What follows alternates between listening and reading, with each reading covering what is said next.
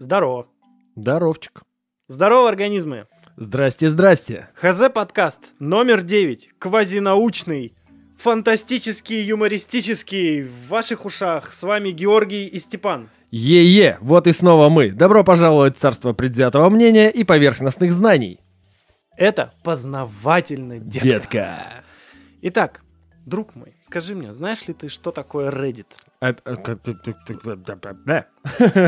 Вот примерно так я представляю себе Reddit, но на самом деле нет, да, я, конечно, знаю, что это. Для тех, кто не знает, Reddit это такой американский сайт, на котором публикуется куча всего от всяких мимасов, которые потом попадают вам в ленту, до различных всяких статей, описаний, заметок, да куча-куча всего, сливов и прочего-прочего.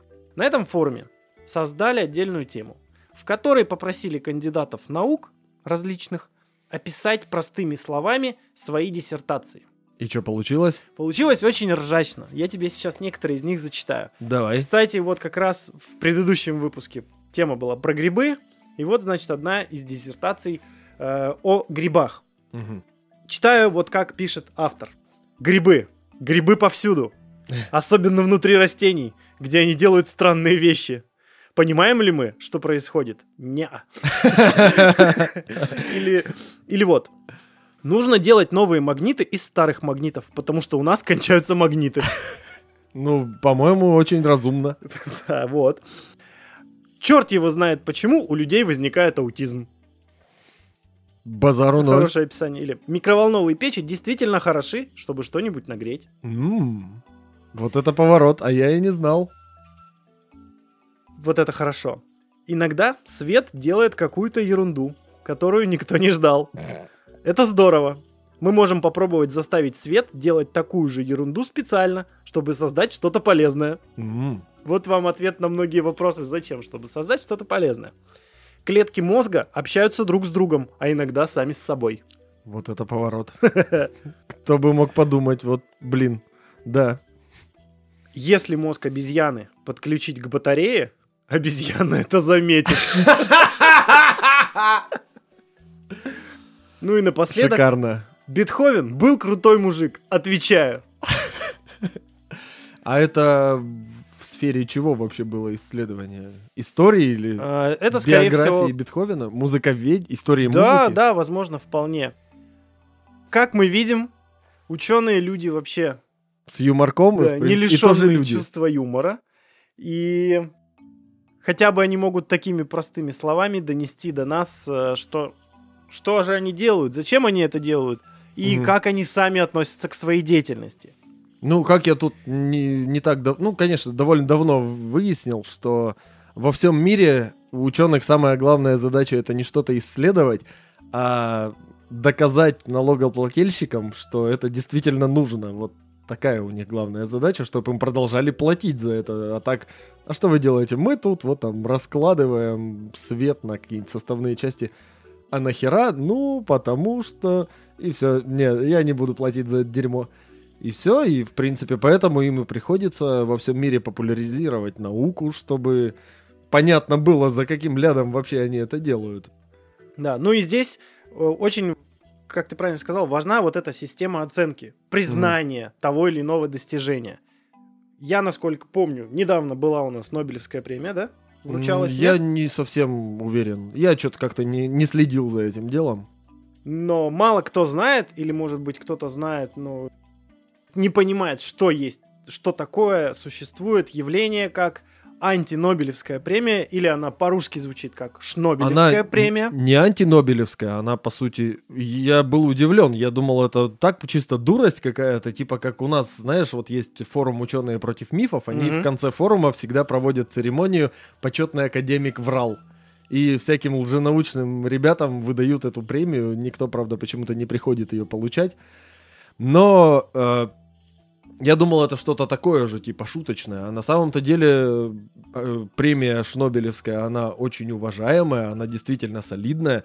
Причем э, настоящие нобелевские лауреаты вручают Да. этим ребятам Шнобелевскую премию. То есть, в принципе, серьезное мероприятие, и даже почетно такое получить. Но ты вот говоришь, что это не шуточное. Но вручается-то им вообще всякая фигня.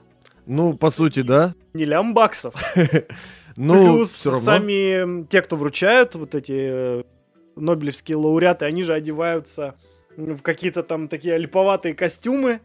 Ну, не Вот не липоватые, знал. они в каком-то таком виде, вот знаешь, чересчур вычурном таком. Ага. вот чуть ли не во фраках выходят с пенсне, что-нибудь О. такое. Но суть Шнобелевской премии, на английском она звучит как Игнобель. Мгм. Вот. Это означает что-то... не- Постыдный. Постыдный, да. Суть не пристыдить кого-то не сказать, что ты сделал говно. Или ты занимаешься какой-то херней. Ну, а по сути угореть. А, суть даже не в этом. Как э, сами создатели Нобелевской премии говорят о том, что эта премия вручается изобретением и исследованием, над которыми сначала ты посмеешься, А потом а задумаешься. потом задумаешься. И это то, о чем хотелось бы сегодня поговорить. Ну и самое главное, несмотря на там в основном очень идиотские какие-то названия и, и какие-то, э, ну по сути идиотские предметы исследований, они выполняются по всем правилам настоящего научного исследования. То есть все полностью, все по полочкам, все правильно. Это делают действительно настоящие ученые-исследователи. И это интересно и круто. Они хоть и занимаются как будто бы фигней, но эта фигня к чему-то приводит. Хотя я выписал себе вот сегодня варианты, которые я не понимаю, к чему могут Да, и у привести. каждого же из лауреатов этой Нобе- Шнобелевской премии, у них помимо основной церемонии, после основной церемонии, у них э, есть так называемые лекториумы, где они могут в полной мере рассказать публике, зачем, для чего, нахрена И как? и так далее. Этим, конечно занимаются те ученые, которые действительно ученые, потому что Шнобелевская премия присуждается не только ученым. Ну, это да. Об этом тоже поговорим. Ну что, кто из нас будет первым? Ну, давай, например, я. Я не знаю, ты насколько глубоко залез? я, я- до 2016 года пролистал. Я до выписался. 91 года пролистал. А, ну тогда давай со, со свежачка. Что мне прям очень сильно меня порадовало, из-за чего я не слабо так гоготнул, это вот в 2020 году премия в области акустики, Да, где товарищи заставили самку китайского аллигатора орать в закрытом помещении, наполненном гелием. Я не углублялся как бы в дебри, потому что мне было интереснее, что давай как-нибудь поржем, порассуждаем, а зачем вообще? Потому что я, ну, не читал суть исследования, я знаю только вот... я суть исследования почитал. Ну, И? то есть, представим себе, значит, смотри. Самка китайского крокодила. У нее размер головы что-то около 60 с чем-то сантиметров. Вот именно конкретной Мгм. вот этой самки, которую исследовали эти вот ученые. ряха. То есть они ее поместили в специальную герметичную камеру и э, наполнили ее ну, Гелием. гелием, ну, воздухом об- обогащенным гелием, Мгм. и заставили кричать. Знаешь, вот в свете, опять же, каждый раз, каждый подкаст я сделаю эту отсылку к 2020 году, но, знаешь, по... в рамках 2020 года все мы в некотором роде самка китайского крокодила, которая кричит в, в герметичной капсуле, наполненной гелием. Подумайте над этим. Вот посмеялись, и теперь подумайте. Зачем это делать? Существует мнение о том, что крокодилы могут определять по крику, так, ну, это не прям а какой-то крик, да, а по звукам Но издавать они рычат. они считаются самыми громкими животными вот в своем виде. Мгм. То есть они издают самые громкие звуки. Ну где Ну, по идее, самая громкая рептилия крокодил, видимо. Да. И это делается неспроста, потому что есть такое мнение, что благодаря вот этим громким звукам на расстоянии они могут обмениваться информацией о размерах Мгм. друг друга. Это нужно для спаривания. Мгм. Там, эй! Типа, смотри, какой я большой! Да, вот я большой, это считается преимуществом Ну для да, да, самки конечно. для спаривания. Если Она- он может вырасти такой большой, значит, дети тоже могут вырасти такими же большими и, в принципе, хорошо кушать, и все у них будет замечательно. Она пускает вот этот клич, Мгм. И э, самец слышит, отвечает, собственно, в ответ ей, и она Ага. понимает, большой. Вот. Э, Зачем гелий? Чтобы э, голосок стал тоньше, и она казалась меньше. изменение, э, да, изменение, в принципе, вообще окружающей среды. Вот как раз ты и говорил о том, что они пытаются, они прям брали идеальные условия, а потом еще решили немножко разобра- разнообразить, чтобы она «А-а-а» вообще делала это. Это все. Ну, то есть вот, вот, за, вот за этим. Прекрасно. Чтобы понять, что они Потому что действительно могу. могут. Ну, потому что могу, потому что вот они Ну, так в принципе, нет, да, теперь, теперь становится понятно, действительно. Но для меня лично, я прочитал описание исследований, я так и не понял, ну, что Но они просто изучали брачные чтобы процессы что? аллигаторов. Они изучили это и как-то, может быть, применят или не применят, или, или что. Ну, в принципе, во-первых, это просто интересно, полезно знать о брачных повадках разных животных, потому что Особенно поведение крокодилов. животных, да, особенно таких больших и хищных, как крокодилы, оно меняется. То есть они могут, например, быть э, в какой-нибудь брачный период более агрессивны. И если ты там, не знаю, идешь и музло слушаешь на похожих частотах, то какой-нибудь самец крокодила посчитает, что ты большая самка и решит тебя трахнуть. а потом съесть. Надо тебе такое? Пожалуй, нет. Нет. Ладно, фиг с ними, с крокодилами. Тогда объясни мне тоже из 2020 года, потому что вот это уже просто, по-моему, пик безумия, премия в области материаловедения. Ха-ха, Да, да, я так и знал, что мы с тобой вот возьмем.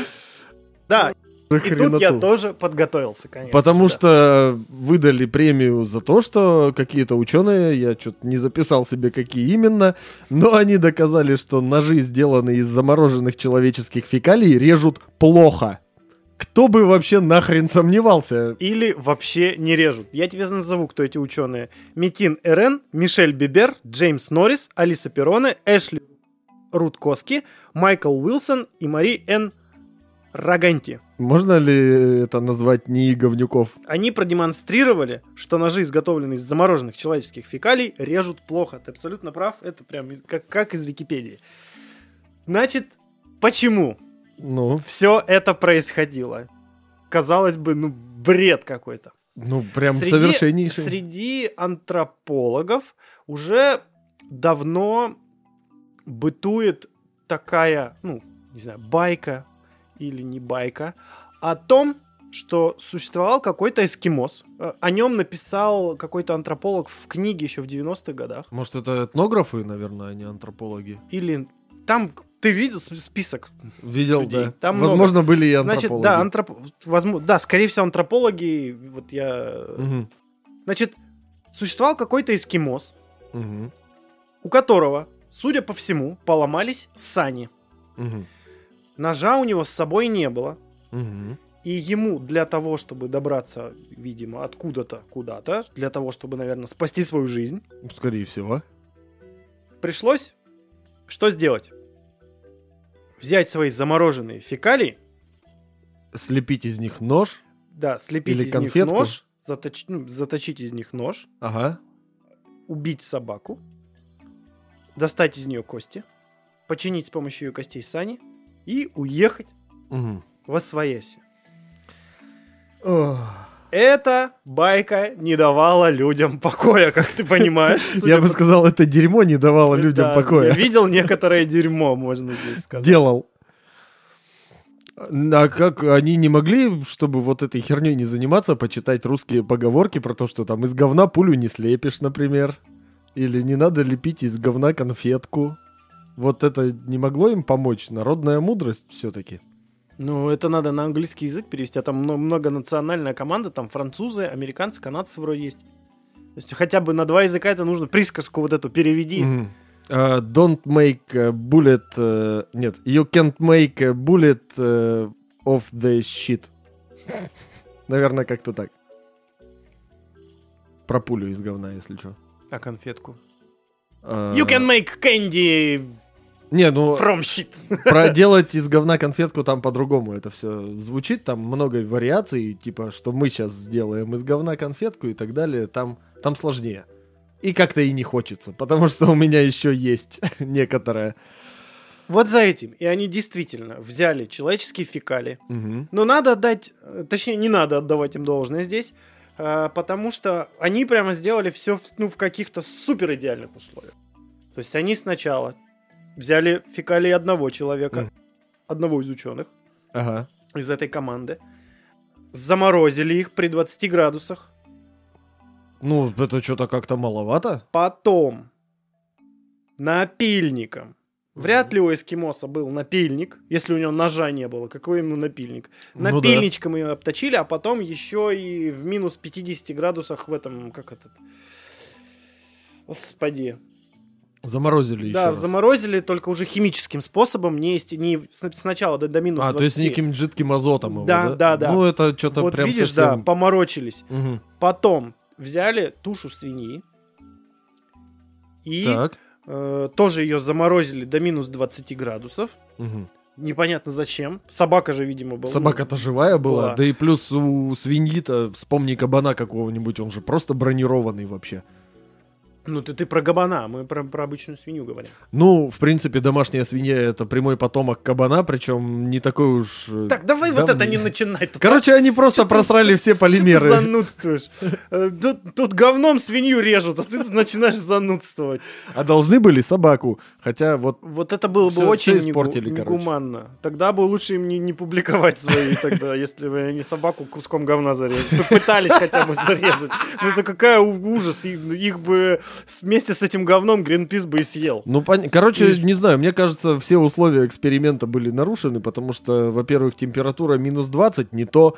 А ученый вряд ли питался точно так же, как эскимос, чтобы у него фактура дерьма была соответствующая. Именно поэтому после того, как первый раз получилось, ну просто по факту что получилось? Свинью заморозили до 20 градусов Мгм. тоже и разморозили ее в плюс 4. Ну, чтобы она, видимо, наверное, чтобы она как будто бы, ну, мертвая, потому что когда, ну, тело-то мертвое, оно же Но. холодное, Ну, хотя собака вроде как была чтобы она не была, ну, чтобы оно не таяло. Но все равно, когда Ага. они начали это э, пытаться, то получилось, что оно просто, ну, тает и полосочки, черкаши оставляет. Немножечко мерзости в ХЗ подкаст. Со старта М, практически. Да. Мякотка. И потом они подумали, а давай попробуем другое дерьмо.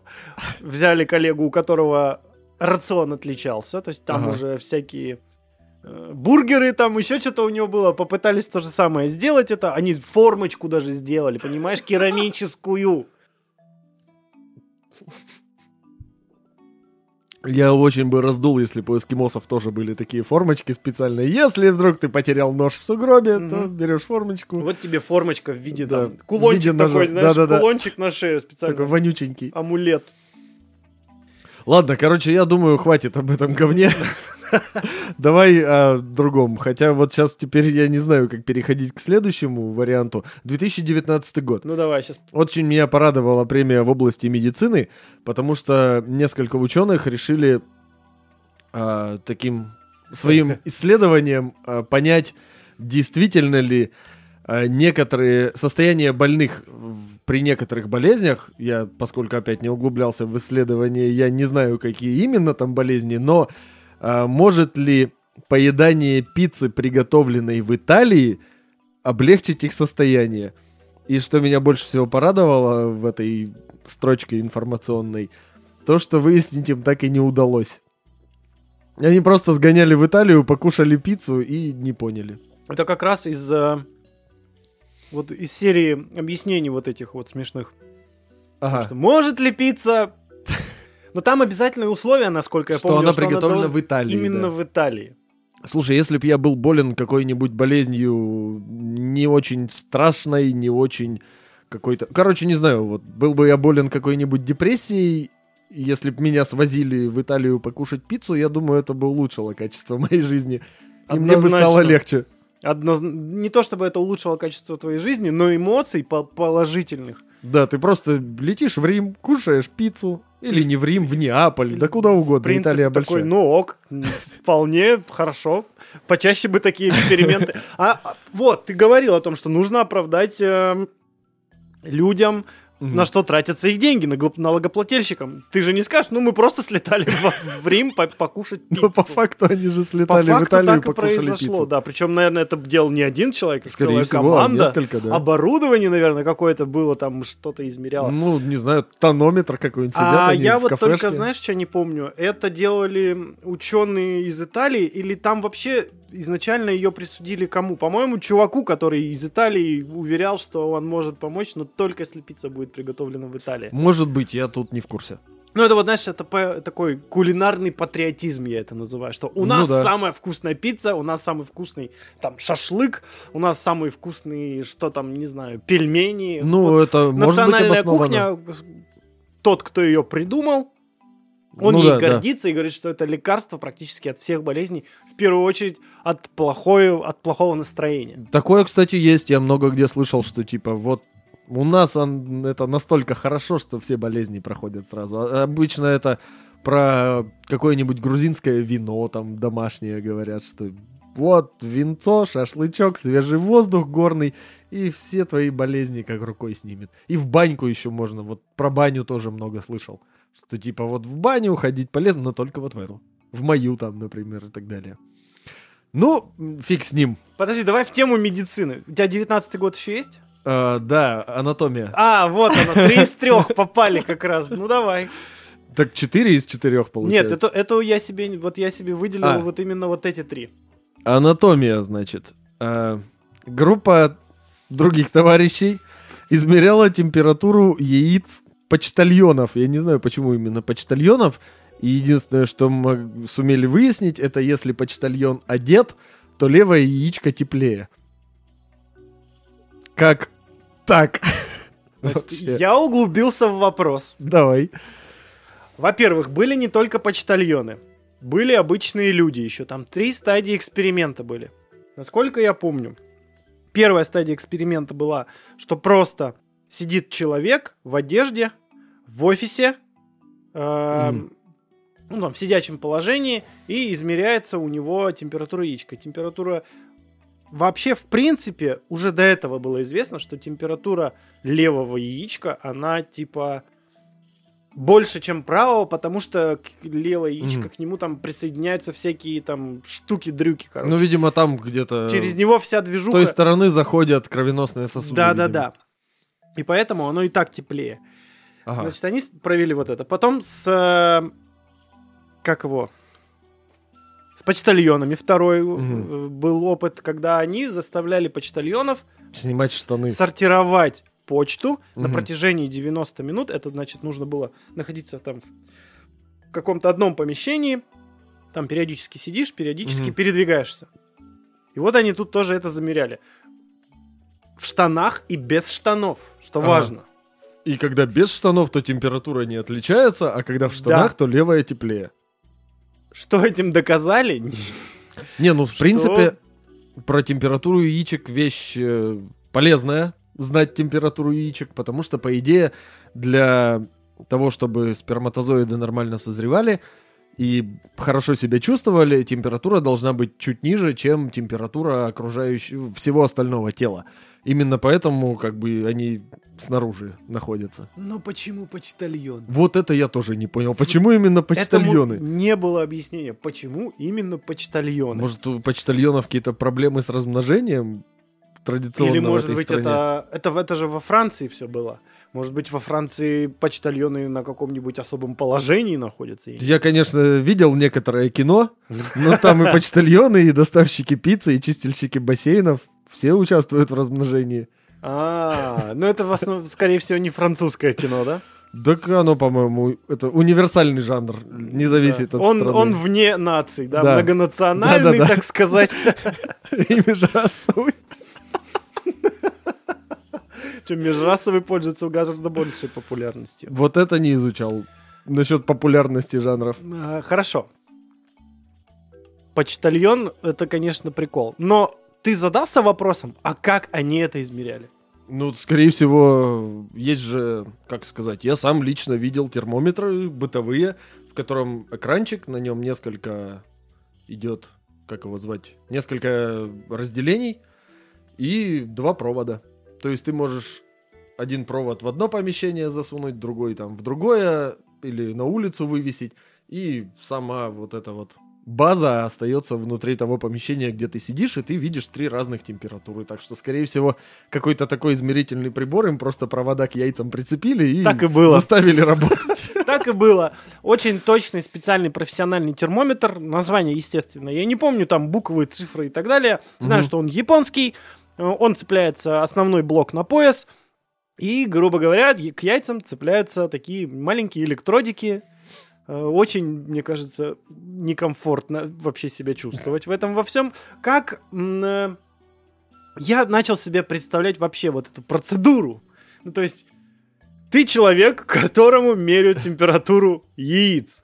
И заставляют делать там твою работу. Я бы При этом чувствовал ходя- себя неловко. Ладно, если ты в штанах, и у тебя там что-то и ты занимаешься, а тут Ага. без штанов это делаешь, весьма своеобразно вообще. Такое интересное ощущение. А если вдруг у кого-то из этих почтальонов в дальнейшем такой, о, а мне понравилось. Ну, хочу- главное, чтобы им электричество к яйцам не подводили, а в остальном-то, в принципе, я думаю, они... Чтобы сортировали быстрее. Ну, типа того. Так, этот медленный... Быстрее!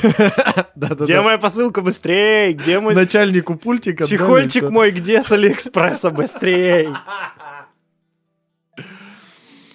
Ты знаешь, я думаю, Это такие, ужасно. такие приборы нашим бы неплохо подошли. Почтальонам? Ну, работникам почты. Ну, это, в принципе, да, такие электроошейники, чтобы их подгонять. Или не, не ошейники, а как это назвать, когда оно там. Это антигуманно. Зато, возможно, эффективно. Возможно. Нет, Ну да нет, ладно. нет возможности это, к сожалению. Мы, мы не призываем, ни в Ну коем давай, случае. давай, ну и все, ты понял, да? Ну зачем? Ну, чтобы да, я понял, как что это не все понял, зачем. да. Я Ну, понял как, но не понял Но всё видишь, равно мы зачем. опять Ну, же видимо, сначала поржали, а потом Мгм. начали задумываться, а как, а зачем, а почему? Вот они ответы на эти вопросы. Ну, в принципе, да. Как Наверное, минимум. какое-то зерно в этом есть. Я сказал, как минимум. О, Да. как минимум. Мужская аудитория ХЗ подкаста теперь будет знать, что левое яичко теплее, чем правое. Да, все уже Доказано- знают, что одно ниже свисает, теперь одно еще и теплее. Доказано на французских почтальонах. Это вам не кто-нибудь, это сами настоящие французские почтальоны. Так, ну фиг с ним, у меня еще есть несколько. Ну давай, давай. Возможно, из этого тоже. 2018 год. Испанцы проводили опыты и исследования. Они э, каким-то образом, не знаю каким, изучали крики и матерные вопли водителей транспортных средств. Мне как водителю это показалось очень близким, тем более водителю, который одно время вообще, в принципе, открывал окно и орал матом что-нибудь на остальных участников дорожного движения. Я еще я себе тут по- пометил, что у одного из этих исследователей была фамилия Алонсо, Мгм. как у знаменитого гонщика Формулы-1.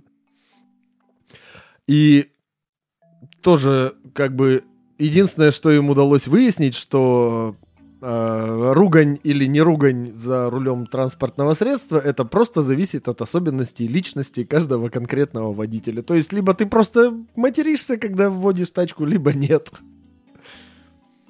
Я вот сейчас пытаюсь понять, а знаю ли я людей, которые вообще ну, ни разу не матерились, сидя за рулем? Хм. Но- Да, я думаю, что не знаешь. Опять же, тут вопрос национальности и темперамента в первую очередь. Ну да. Потому что у нас...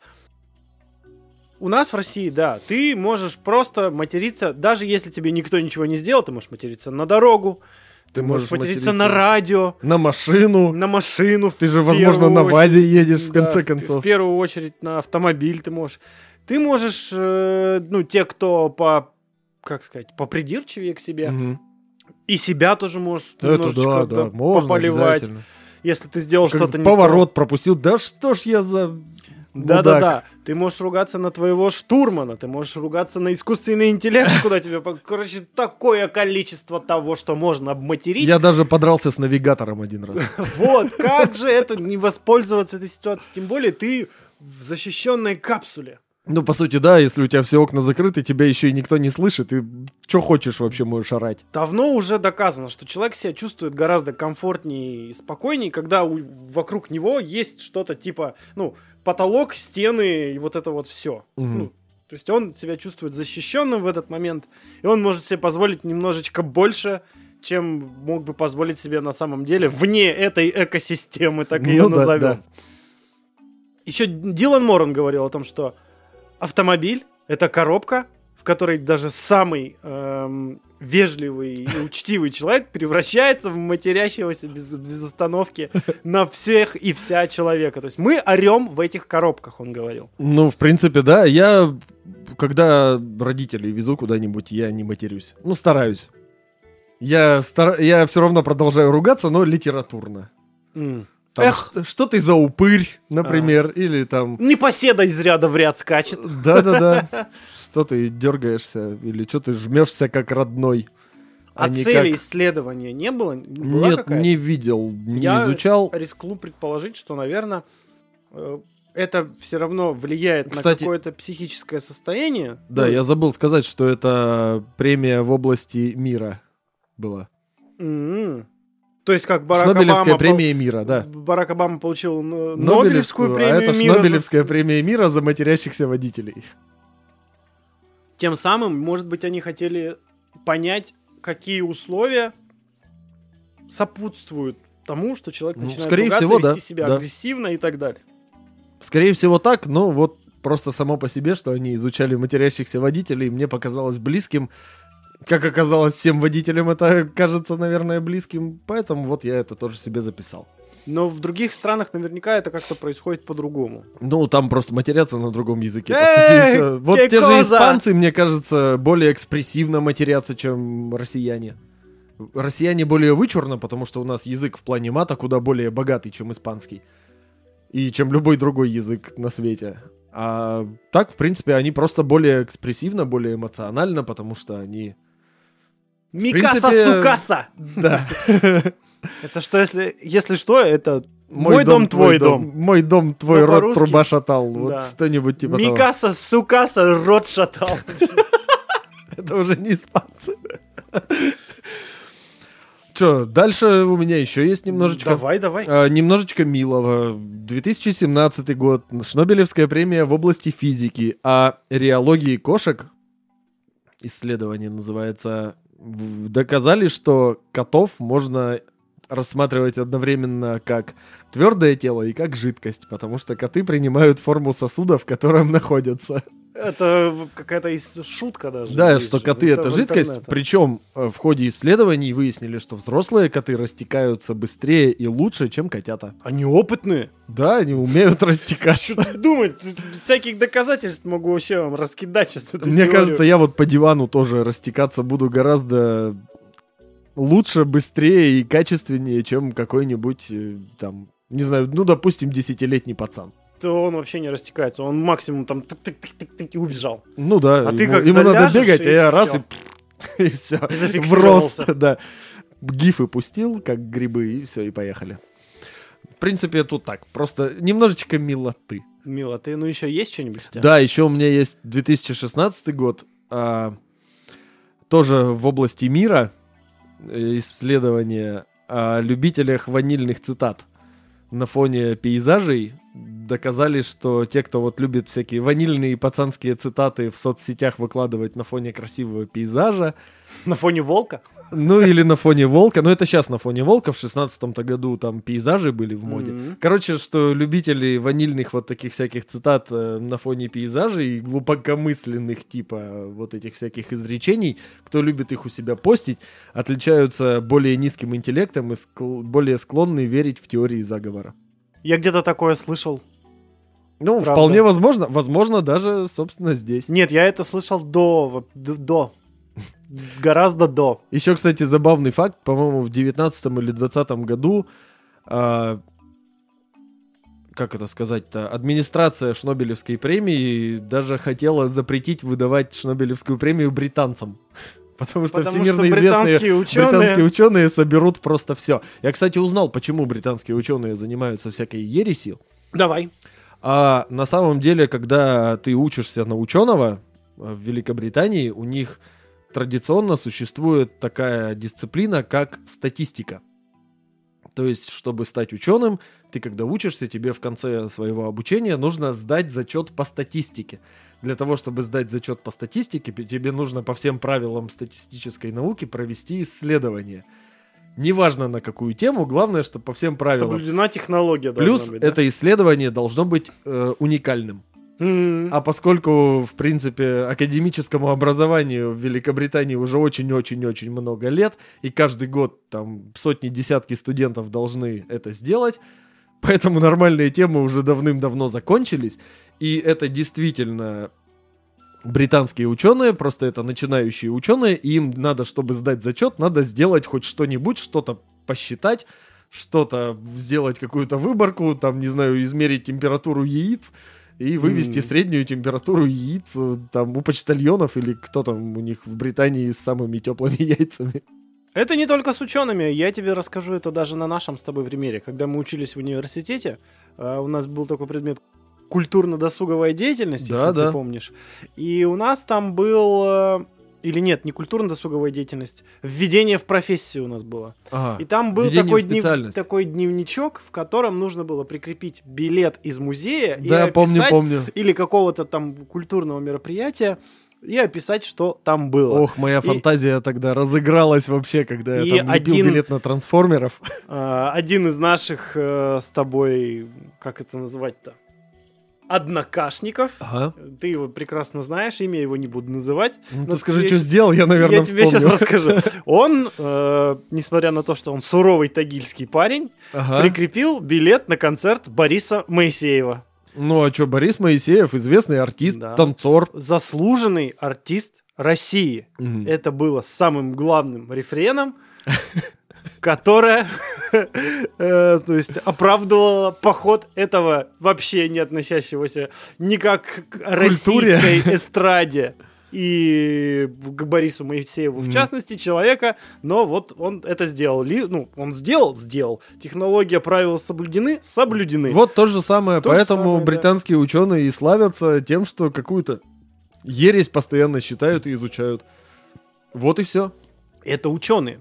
Ну да, это настоящие ученые, Я- просто они только начали. в начале нашего выпуска говорил о том, что ее присуждают, эту премию Шнобелевскую, не только ученым. Это да. И небезызвестный Александр Григорьевич Лукашенко получил эту премию аж два раза. Он, да, и, кстати, наш-то президент, в принципе, тоже ее получал несколько раз. Вот я на нашего Вот не в этом году. Да, Лукашенко получил в этом году, э, что действиями своими и действиями своей администрации доказал, что правительство Действия правительства влияют э, на, на, смертность. на смертность от коронавируса больше, чем действия медиков. Да. И в тринадцатом году там А прям... вот вместе с ним как раз получил и наш, и Трамп, и кто-то еще, Ну да. несколько президентов, которые активно просирали все полимеры, собственно говоря, во время первой волны.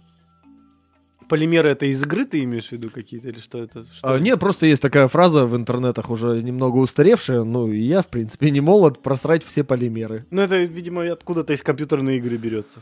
Нет? О, возможно, ну, кор- короче, откуда-то из околоигрового сообщества. Значит, э, в двадцатом году Александр Григо- Григорьевич. Как я не пытаюсь каждый раз Правильно от- по-белорусски будет Рыгорович. отсечь политическую, религиозную Да никуда, мы живем в этом К говне, сожалению, да. не получается, но мы сейчас говорим о том, значит, что в 2020 году вот за то, что он влияет на смертность гораздо больше, чем у- врачи. В 2013 году, значит, Лукашенко получил премию за запрет публичных аплодисментов Мгм. И за арест Однорукого чувака, однорукого, который пытался Да. аплодировать. Это ли не прекрасно? Слушай, если ты смотрел когда-нибудь Версус или Слово, ты прекрасно знаешь, как можно аплодировать, когда у тебя одна рука, но там они обычно это с пивасом делают, и ты стоишь с пивасом и так Но сам это так делал, когда ходил. делается потому, что ну, надо. Ну да. А тут я даже не знаю. Я Ну, или даже- я- хочется, Я, я- ты- я я даже не хочу вообще всю эту ситуацию себе рисовать. Но вот это мир будущего нашего. Ну да, да. Что у тебя еще? У меня последняя Ну давай. э, заметочка. Это тоже 2016 год, и исследования в области психологии а, изучали способность и возможность, э, скорость э, реакции. Короче, изучали возможность лгать и влияние на это возраста. И таким образом, ну, заставляли людей врать исследователям и замеряли скорость э, их э, реакции, как насколько они там правдоподобно, быстро и хорошо ориентируются в этой ситуации, отвечают на каверзные вопросы в рамках этой же лжи. Выяснили, что лучшие э, лжецы это подростки, то есть с детства у тебя способность врать растет, растет, растет до подросткового возраста, а дальше уже начинает снижаться, и уже там к 30 годам врать тебе у тебя получается хуже, в принципе, потому что, наверное, это и особо не нужно.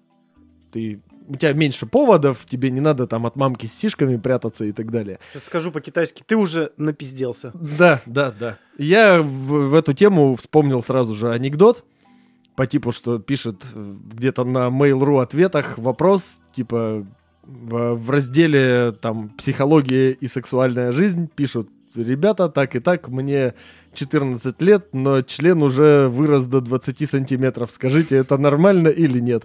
И ему ответ, это абсолютно нормально. В 14 лет все пиздят.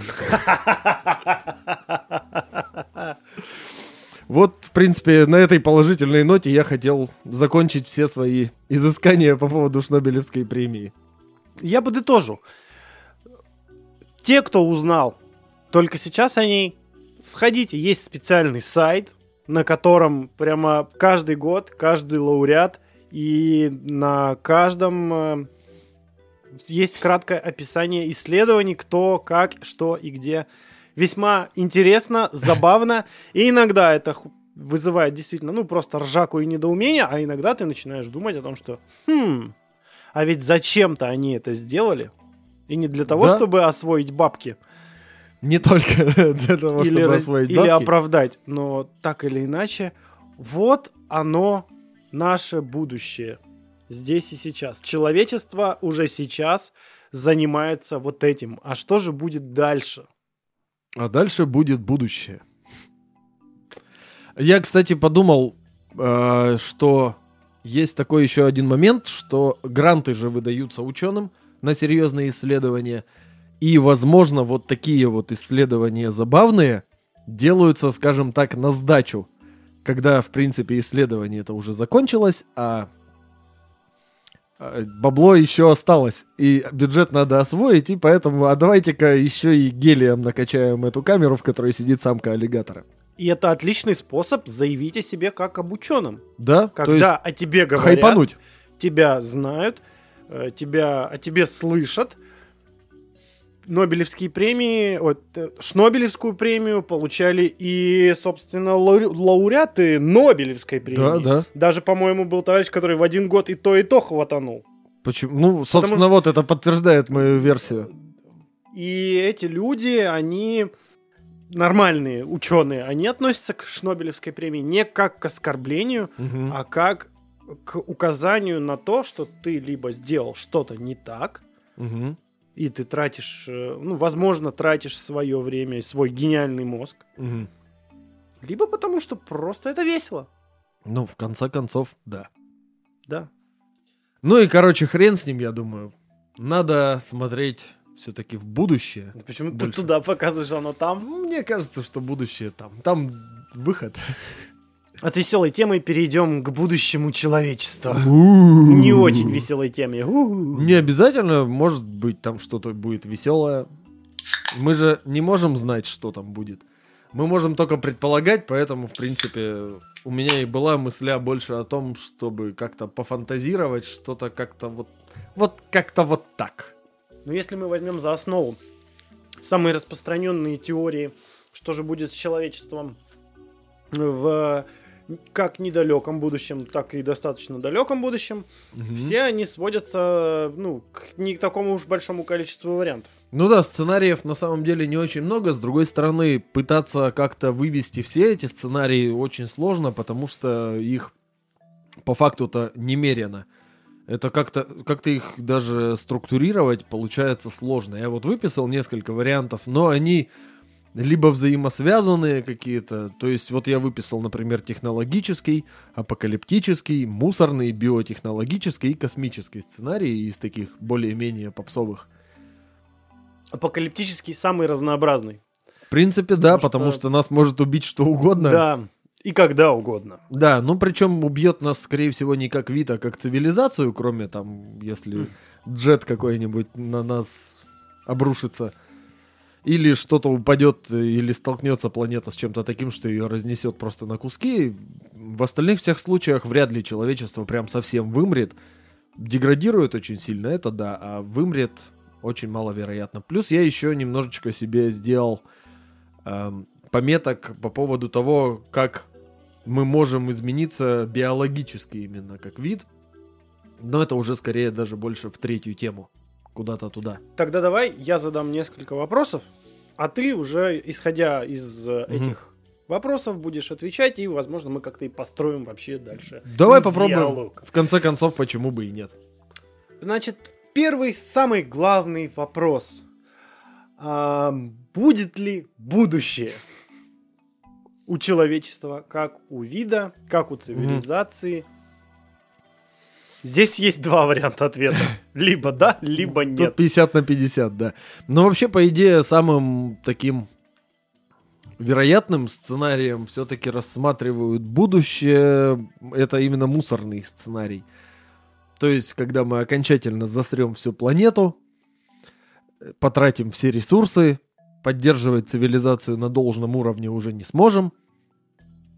И начнем скатываться в сраное говно чуть ли не до какого-то общества каменного века путем всяких разных, не знаю, бунтов, каких-то социальных таких потрясений, бунтов тех же эпидемий, там еще чего-то. Ну, то есть, в первую очередь, когда происходит что-то плохое, типа, например, войны, э, херится в первую очередь медицина – херится в первую очередь наука, потому что вообще не до того. Угу. Соответственно, прекратится у нас вот это наше процветание именно из-за медицины, то есть долгая жизнь и все-все-все остальное. Детей рожать тоже будет особо некогда, численность населения очень резко сократится, и мы будем там по бегать по развалинам нашего наших мегаполисов, собирать пластиковые бутылки, держать в них воду, делать из всякой пластмассы, потому что она не ржавеет и не разрушается, вытачивать какие-то копья и охотиться на гигантских крыс-мутантов. А откуда крысы-мутанты-то возьмут? А потому что крысы очень быстро размножаются, очень легко приспосабливаются ко всему на свете, очень тоже легко мутируют за счет своего быстрого размножения, поэтому крысы, скорее всего, выживут вместе с нами, крысы, тараканы, бактерии, вот, вот это вот всякая шелупонь останется, а остальное мы все убьем и съедим, либо перетравим. Либо перетрахаем. Либо перетрахаем. А потом, а потом съедим. То есть давай... Э, вообще это все можно разделить на... Как сказать? Ну, как на минимум, благополучные как минимум, и неблагополучные. Да, как, на, как на плохие минимум. и хорошие сценарии да. можно разделить, и, в принципе, их плохих больше из того, что я изучал. С другой стороны, как посмотреть, если не обязательно э, считать сценарий однозначно плохим или однозначно хорошим, потому что, э, скажем так, вот, например, если рассматривать этот мусорный сценарий или какие-то другие сценарии, знаешь же, есть такая фраза, опять не помню, кто сказал, чуть ли не Эйнштейн, о том, что не, я не знаю, каким оружием будет вестись Третья мировая война, но четвертая точно палками и камнями. Да, я тоже такое слышал. Вот, то есть все вот эти апокалиптические сценарии, все сценарии, где человечество деградирует в плане культурном и технологическом, э, сейчас, если посмотреть, э, у человечества очень плохое здоровье в среднем, потому что мы остановили практически свой естественный отбор по каким-то признакам болезней. То есть, в принципе, человек с практически любой болезнью может продолжать жить, так или иначе может как-то выживать и может даже оставить потомство. То есть вот это все прекратится сразу же. То есть вот такие люди, как я, например, к 30 годам остаются без зубов и помирают от голода, например, в подобном сценарии.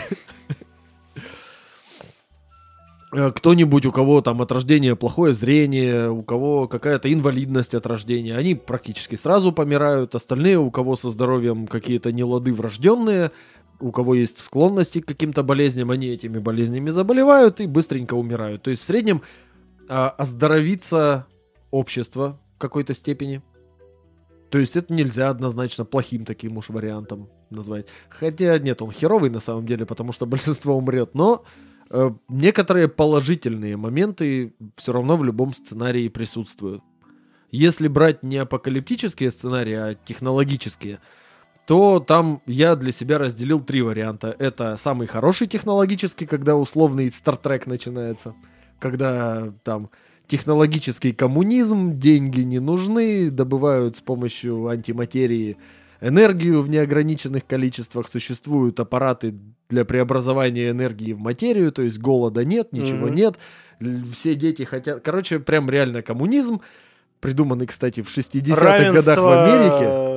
Счастье, да? Да, единственное, что имеет какую-то прям ценность, это личностные человеческие качества. Все дети хотят стать космонавтами и учеными, чтобы полететь в космос, изучать другие планеты и что-то там еще делать. Очень маловероятный сценарий, потому что обычно людям, когда дать неограниченные ресурсы, они все умудряются прохерить. Но в целом очень интересная концепция. Это самый лучший вариант Мгм. такого сценария на недалекое будущее. Что будет в далеком будущем, сложно представить, но, скорее всего, расселение по всяким-всяким разным планетам, э, приспособление биологическое к Мгм. этим планетам. А другой вариант технологический, это уже, наверное, можно отнести к плохим. Это фильм «Идиократия», возможно, ты Мгм. видел. То есть, когда нас создавали технологии, которые помогают нам хорошо жить сейчас, в принципе, мозги нам больше не нужны, можно смело начинать тупеть. И Что, собственно, уже да, маховик тупения запущен. да, у нас э, мозги за последние 25 тысяч лет начали уменьшаться в размере по сравнению с тем, что было у наших предков. Соответственно, в принципе, ну, потому что сейчас они действительно нам не очень нужны, нам не нужна такая хорошая память, потому что у нас есть интернет, мы можем всегда любую информацию в любой момент посмотреть. У нас есть все для того, чтобы можно было тупеть, как бы, все. А, есть еще такой вариант, когда с развитием искусственного интеллекта мы создадим разумные машины, которые будут нас полностью обслуживать, и по сути своей, как в «Матрице», например, ну, не совсем как в «Матрице», в «Матрице» все-таки была какая-то война, мы можем гораздо более мирным путем перейти к тому, что мы будем паразитировать на искусственном интеллекте. Это как в Валле было. Да, по сути, примерно так. Там же они все такие жирные в этих штуках такие Да, да, да, да, да. Не могут ничего толком сами сделать без посторонней помощи. Туда же, кстати, относятся вот эти наши биологические изменения, которые нас ожидают в случае технологических сценариев. То есть, э, например, наши ноги говно уже сейчас нам особо не нужны. Ну, нет, сейчас-то еще нужны, но в будущем может пойти отбор в сторону того, что зачем тебе ноги, тебе сейчас надо максимально хорошо, эффективно и долго сидеть на жопе в офисе. А ноги, что, как бы гироскутеры какие-нибудь и дви- самодвижущиеся повозки, которые смогут завозить тебя в этот офис, если тебе вообще надо будет оттуда уходить, тебе не нужны. Сейчас вон все на удаленку переходят, вообще из дома можно не выходить. Да, максимум маршрут до туалета и на кухню. Ну, как бы да, и то можно, не знаю, вот И то можно сразу. утку, и то можно, в принципе, жить в туалете. То есть наши ноги могут отмереть. А. В принципе, как идет тенденция биологическая у Homo sapiens, у нас постепенно отмирают зубы. То есть зубы у древних людей были значительно лучше, ну, потому что от голода умирали те, у кого были зубы плохие. М. Но в целом у них зубы были мощнее, челюсти более мощные, ярко выраженные, чтобы грубую пищу Мгм. есть. Сейчас у нас есть блендеры, можно, как вот в проповеднике этот чувак жополицей, можно, в принципе, питаться одной только жидкой пищей, и если рассматривать там людей, которые в кому впадают, они вообще внутривенно питаются. То есть, в принципе, зубы нам тоже особо будут не нужны, и они у нас уменьшаются, мы их и сами выдергиваем. То есть, если однажды родится человек без зубов, он спокойненько себе сможет выжить. Единственное, что нас от таких изменений как-то удерживает, это есть же кроме естественного отбора еще половой отбор. Мгм. То есть то, что считается красивым. Но, опять-таки, понятия о красоте всегда меняются, постоянно, там, грубо говоря, раз в год. И, может быть, э, со временем какие-нибудь лысые, беззубые люди без ног будут считаться максимально красивыми. И тупые. И тупые, как хер знает что. Но в плане размера мозга половой отбор как раз-таки сейчас идет в том плане, что, ну, по Чем классике тупее, там... тем больше людей. Да, тупая, но красивая, пиздец, и все. И все мужики твои. Вот как-то так. Слышал на эту тему теорию. Это как раз от- к, к идиократии очень хорошо и относится. О том, что э, в чем разница между образованными и необразованными людьми, людьми в плане заведения семьи и Мгм. рождения детей. Образованные люди. э, Они образованы, у них есть интересы в жизни, Мгм. Они оценивают, э, что сейчас вообще происходит в мире, обстановку оценивают, финансовое свое положение могут оценивать, прогнозировать. Да, могут ли они сейчас завести детей? Да, Если могут, то ли- сколько? Смогут ли они в дальнейшем содержать, Мгм. обучать, чтобы они тоже стали полноценными членами функционирующими общества. Ага. Либо есть люди, которые не очень образованные, которые Которые, «Э, не поебемся». особо парятся по этому поводу, и ими движут инстинкты в первую очередь, Ну, а там нет, дальше как Инстинкта попрет. нет. Ну, У инстинкт человеков нет типа, инстинктов, ну, в смысле, выяснилось. потрахаться, э, размножение. Ну не да. в том плане, что «О, у меня инстинкт, нужно кого-то оплодотворить, а о, о, О, ты, шли. Иди сюда. а, давай. зубов, зубы есть, неважно. Нормально. Нормально, Зубы зубы есть, есть. нет, это даже к лучшему. Да. И в любом случае, судя по тому, что ты уже сейчас рассказал, успех и тех, и других зависит исключительно от, От развития, от развития технологий. Да, да, так и есть. Это именно вот все технологические сценарии примерно к этому и сводятся. А, есть вариант биотехнологический у нас. А, биотехнологический вариант это если мы наконец разрешим использовать генную инженерию на лю- к по применению к людям, то мы сможем себя генно модифицировать, и там вообще непонятно уже, что станет с людьми в биологическом плане, потому что можно будет себе хоть рога вырастить, хоть хвост, хоть что вообще, хоть жабры и нахер уйти в море от этих людей. То есть там может пойти что угодно, можно будет полностью вылечить все болезни врожденные, можно будет привить себе иммунитет от любой хероты на свете, можно даже, если очень захотеть, можно в космос полететь, в принципе. То есть здесь ну, вообще нет границ, э, учитывая, что на Земле жизнь занимает вообще абсолютно все экологические ниши, и нет ни одного места, где не было бы жизни вообще. Не знаю, в жерле вулкана какого-нибудь, скорее всего, который прям в данный момент извергается, жизни нет. Но мы не знаем пределов, которые, на которые способны организмы, которые именно вот постараться генетически улучшить. То есть мы можем превратиться вообще во что угодно. С другой стороны, есть минус в том, что мы можем прям настолько себя биологически изуродовать, что создать несколько видов, которые даже не смогут скрещиваться между собой. То есть есть такие варианты.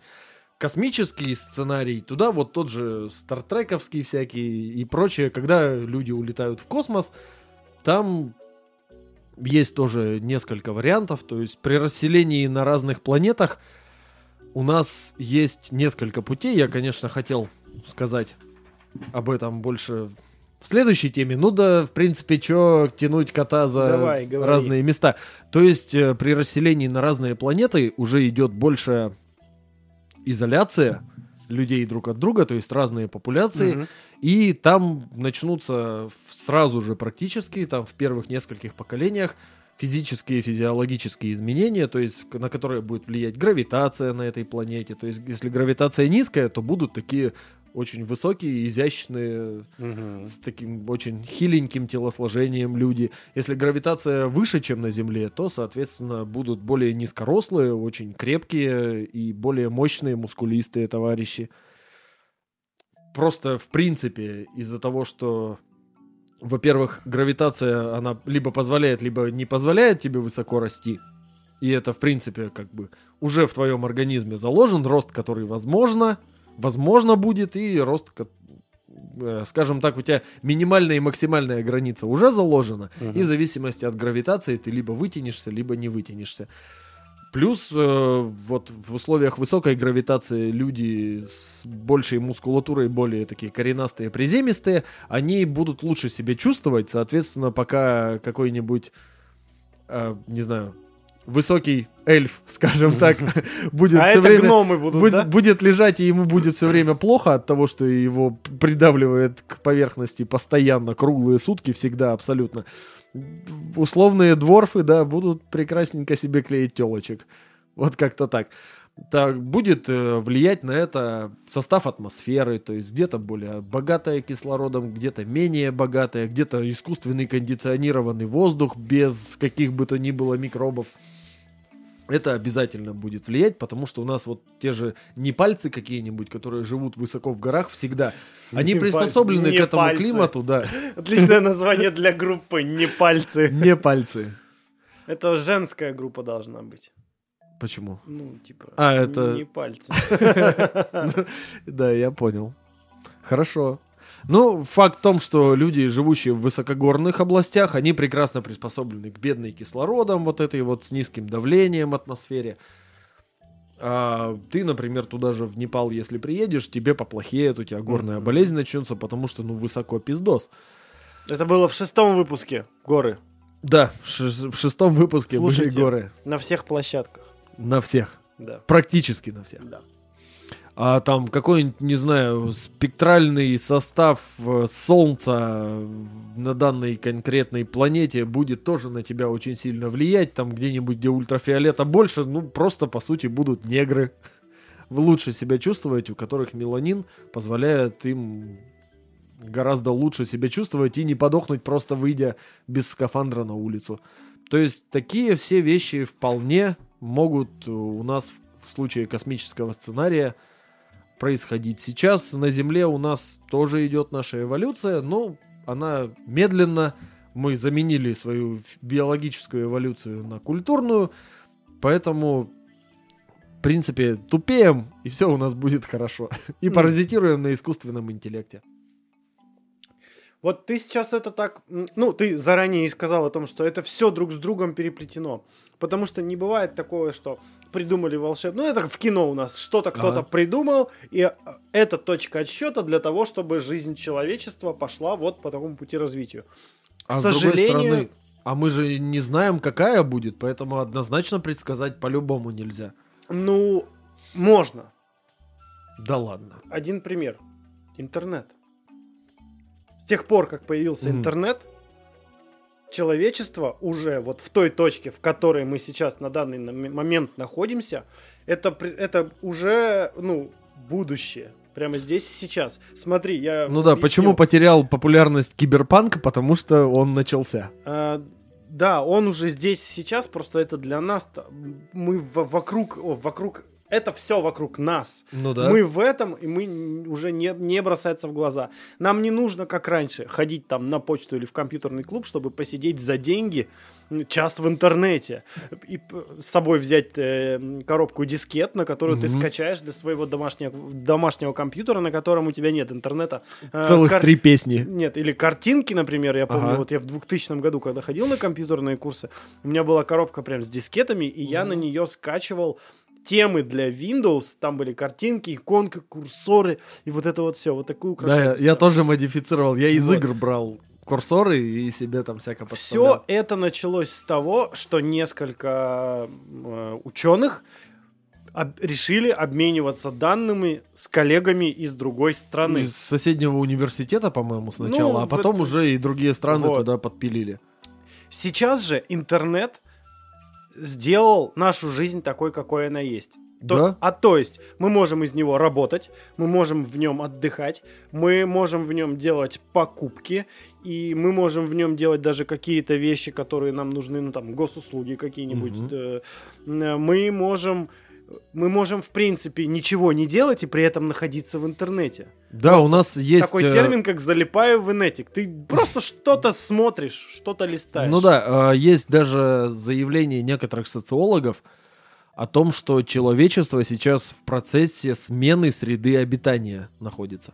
То есть мы уже там, ну, процентов на 20, наверное, обитаем не в городе Екатеринбурге, а в интернете мы А в на интернет это 20% весь мир. обитаем, да? И получается, что вот такое изобретение уже нас сейчас к такому образу жизни и привело, особенно последний год. Он еще у, как сказать, не знаю, усугубил ли или, ну и не улучшил точно, Мгм. но мы сейчас, в принципе, существуя в рамках вот квартиры своей, при наличии интернета, можем жить практически полноценной жизнью. Ну и в принципе, да, можно уже не выходить, то есть на ближайшее будущее все-таки сценарий пара- с паразитированием на искусственном интеллекте нам ближе всего. Вот. И чем дальше, тем будет больше. Тем а, мы будем тупее, потому что за нас все. Привет, Сирии. Не, не отвлекайся, пожалуйста. При- Привет, Сирия. Сколько градусов, какой курс доллара, какая, не знаю, какие новости и так далее.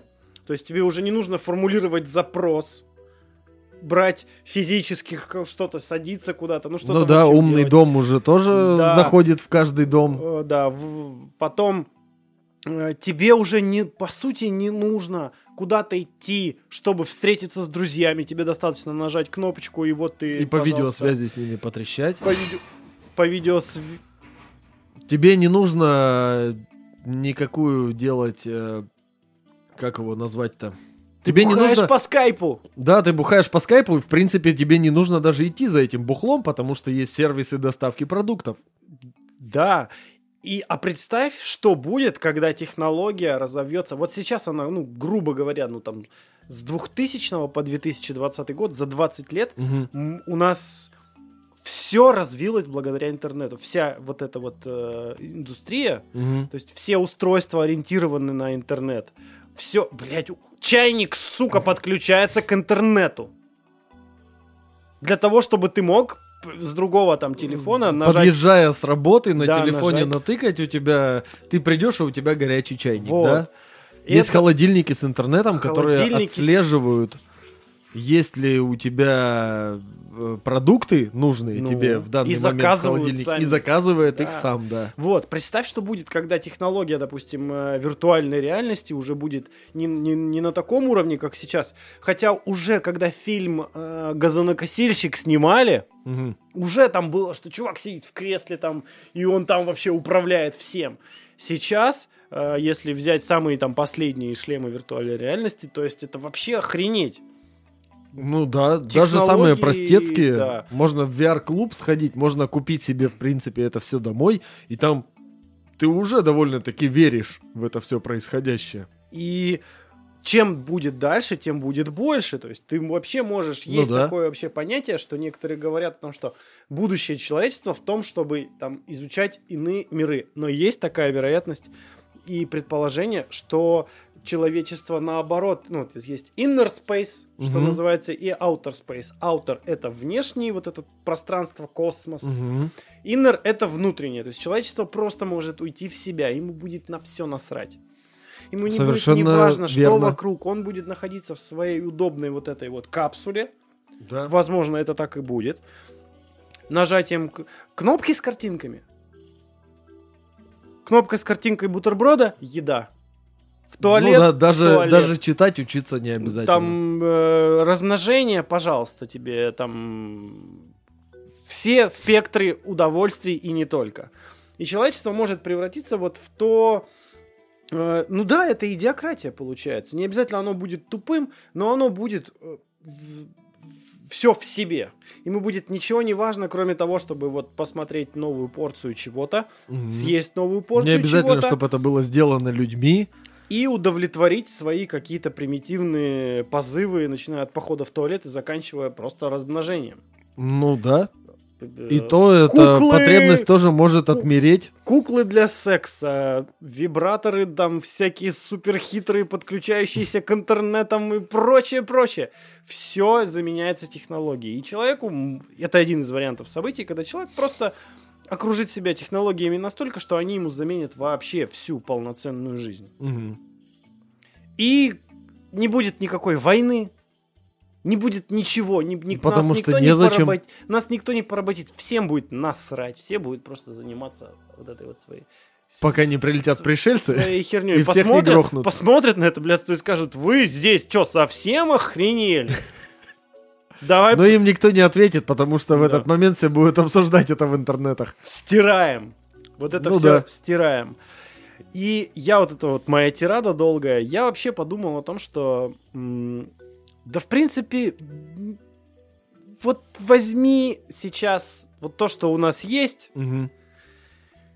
и то, что будет, ну, допустим, через 50 лет, да ни хера не поменяется. Вот у меня такой, у меня не то чтобы пессимистичный настрой, но у меня скорее прагматичный настрой. Мгм. Да, будет что-то покруче, будет что-то побольше, чего-то Мгм. будет поменьше. Мы так или иначе будем под это адаптироваться.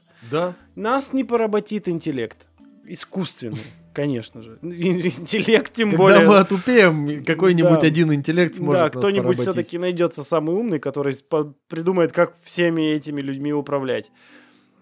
Вот с мусором действительно проблема. Если технологии не будут развиты до такой степени, что мы что-то не придумаем с мусором, опять Мгм. же, те же инопланетяне прилетят, у нас же что будет, если мусор все заполонит, все, все пойдет по пизде? Мусор смоет в океан. Ну, это при том, в Но том он там и будет, собственно Да, говоря, он- плавать, он и все нет, он- пойдет он, по даже говну. не будет плавать. Он осядет, Не, какой-то будет обязательно плавать, а какой-то осядет. И когда инопланетяне прилетят и такие подумают, о, давай посмотрим, что на дне океана. И они увидят там куски пластика, э, куски, не знаю, еще каких-нибудь шин резиновых. И такие, Ага. блин, ну, типа, окей, видимо, они... Этого тут так много, значит, они это любили. Мгм. Там же не будет прям целой бутылки. Там это будет какими-то там кусками, вкраплениями в грунте. Ну да. Это, то- можно сказать, то что, то, что сейчас мы, когда добываем какие-нибудь драгоценные камни, э, какие-то породы, они же там Ага. со всякими штуками, дрюками. Я и это то же тут- самое будет. И они подумают, блин, интересно, они это так любили, а что это, что это действительно так круто? А, а что ж они так быстро сдохли тогда? Я тут насчет мусора тоже читал э, серию книжек э, «Хроники хищных городов». Мгм. И там в А одной их из... серия, я думал, один Их- фильм. Нет, это один что, фильм сериал? диснеевский, из которого Очень сделали плохой. сказочку. Ну, слушай, не, красиво, Да прикольно, блин, да но, графон но ни завезли, о чем. смысл не завезли вообще. Ну, там. по сути, да, там изменили вообще все, что было в книге, по сути, там и девочка значительно уродливее, и в конце все умерли, на самом-то деле. Вот в одной из книг есть э, ученый, который, такой ученый, который, вот, ученый хуй моченый, из вот этих альтернативных историков, короче, который утверждал, что вот Что эти ты вот, что вот эти вот ключики от банок, А, вот что. там потому что тысяча лет вперед, что вот эти ключики от алюминиевых банок использовались в ритуальных целях. Там тысяча лет прошла с момента глобальной войны, и никто уже нахрен не помнит, что там было тысячу лет назад. Пытаются это все как-то иногда восстанавливать некоторые историки. Там главный герой, историк, работает в лондонском музее. То есть, в принципе, да, инопланетяне, скорее всего, сейчас вообще не поймут, что происходит и почему есть куча каких-то объектов, которые валяются, почему эти объекты в принципе валяются везде. А в конце концов, если мы застрем планету прям вообще намертво и все посыпем своими любимыми пластиковыми бутылками, то они, возможно, прилетят такие, хм, какая странная почва на этой планете. Или... Вся состоит из каких-то пузырей полимерных. Что Хм. это за дерьмо? Это непригодно для жизни, не удивляемся, Валим почему, отсюда почему они все сдохли. Ну его Да. нахрен. В принципе, да. То есть, короче, если не решить проблему с мусором, то да, нас ждет полная жопа. Но я Вот. все-таки более оптимистичен. Я очень хочется верить, что вот стартрековский сценарий когда-нибудь человечество ждет. Но, чтобы не казаться каким-то очень идеально мыслящим вообще утопистом, там в Стартреке почему у них вот этот коммунизм? Потому что там, во-первых, 24-25 век, и чтобы этого достичь, им с э, 60-х, которые начали придумывать этот сериал, у них прошло еще три мировых войны, еще какие-то войны происходили. Снова там появлялась работорговля, какого только говна не было, националистические войны были. То есть там, в принципе, все шло по полной жопе, пока наконец-то они не сумели свалить нахрен от этого всего в космос, и пока не прилетели вулканцы, показав им, как путешествовать в варпе. То есть, в принципе, без, если бы инопланетяне не прилетели и мы не сказали, вы совсем дураки, надо вот так, то иначе бы ничего не было. Поэтому очень хочется верить, что мы, может быть, все-таки сами додумаемся рано или поздно. Вот, я про это и хотел сказать, что первая проблема мусор, а вторая люди. Потому что весь тот пиздец, который происходит уже на протяжении не, не то чтобы года, вообще вот последнего десятилетия, как, как минимум здесь это подходит. Да блин! Ты специально... Весь этот пиздец. А, Если люди не поумнеют, Что вряд ли. или хотя бы не поймут, что ага, значит, сейчас мы в такой жопе, потому что мы до этого делали все не так. Ага. Пора бы собраться и хотя бы начать исправлять ситуацию. И это касается того же мусора. И это касается опять тех, тех же самых технологий. Потому что какое бы будущее нас не ждало, пока люди своей башкой не додумаются о том, что так, у нас Надо тормознуть и как бы и разобраться с тем говном, что уже есть, и потихонечку Именно. его не у нас допустить. есть проблема сейчас. Она Ага. уже здесь и сейчас. Это мусор. И если мы ее здесь и сейчас за ближайшие поколения не решим, то там через э, три поколения, ну, там через сто лет будет очень плохо. Да, будет прям сильно-сильно плохо. Если мы не решим вопросу с э, источниками э, Чистой энергии. чистой энергии, будет пиздец как плохо. Да.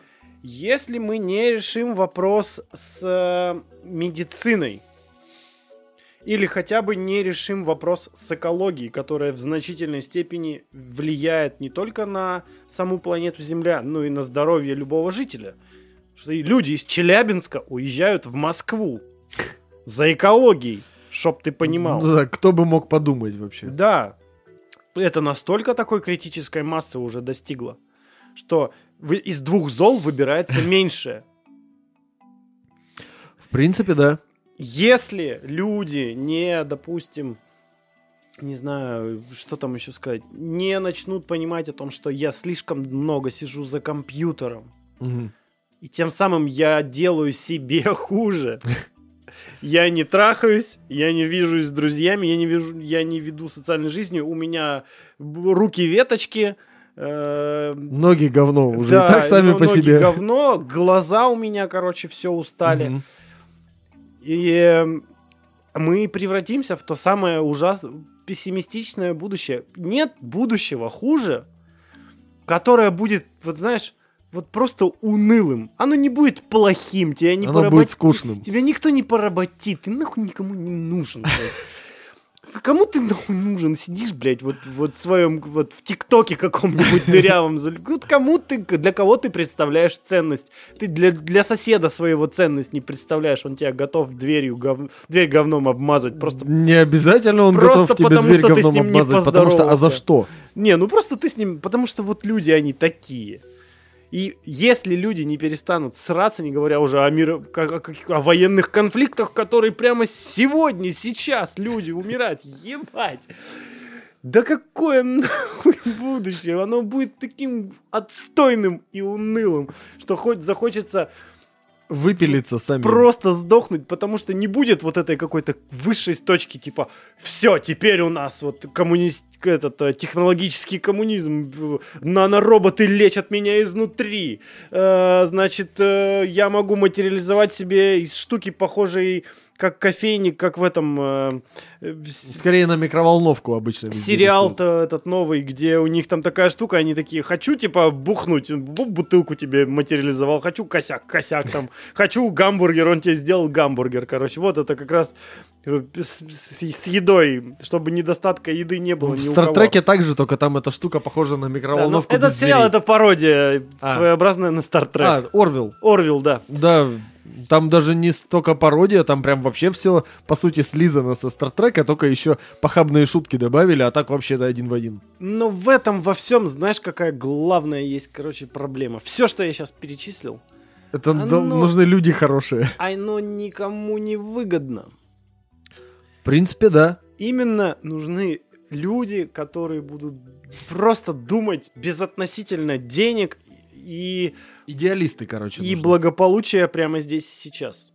А таких просто по пальцам С пересчитать. другой стороны, вот я как хотел и, в принципе, перевести эту тему на следующую, Я к по этому веду, поводу давай, да, мочи. житья на других планетах. А есть еще такой вариант будущего человечества, который рассматривался Гербертом Уэллсом в «Машине времени», что есть Морлоки, есть Элои. Мгм. Элои — это вот такая вот, вот эта богема тупорылая, которая... Воздушные они. Да-да-да. Я, я их себя сразу, когда читал, я назвался, ай, воздушные. Они такие, ля-ля-ля-ля-ля. Вот, а ля-ля». Морлоки — это типа потомки у него рабочего класса. Мгм. Вот суть в том, что человечество может э, разделиться действительно при некоторых условиях на два разных вида, где один такой, один секой.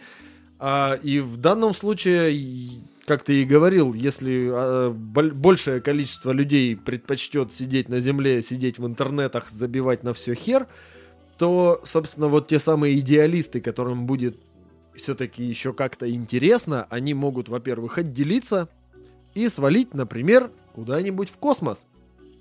А чтобы свалить куда-нибудь в космос, нужно понять, а, собственно говоря, куда валить. Да. Потому И что, что как, нас там ждет? как говорил великий классик, а то есть я, на. Марсе холодно и пыльно. и Как у меня дома. Да. Да ты прям фокусник одной рукой открываешь. Magic. А, то есть э, нам надо бы понять, а куда, собственно говоря, свалить. И если свалить, то, может быть, нам и не обязательно для этого иметь планету. Если взять опять фантастику, на которую можно вполне опираться как на источники, когда ты вот такие умозрительные Мгм. темы рассматриваешь, как «а что будет в будущем?». Очень много талантливых людей, в принципе, стараются предсказать будущее человечества. И вот э, у Дэна Симмонса в э, Гиперионе и еще трех книгах, там, например, рассматривался такой вариант, как были бродяги. То есть было человечество, которое расселилось на разные Папины планеты. бродяги. Да. Мамины Ма- симпатяги. мамины бродяги, папины бродяги. Папин бродяга, мамин симпатяга, да. Да-да-да. Вот эти ребята, в принципе, стали жить а, на космических кораблях. У них такие раи.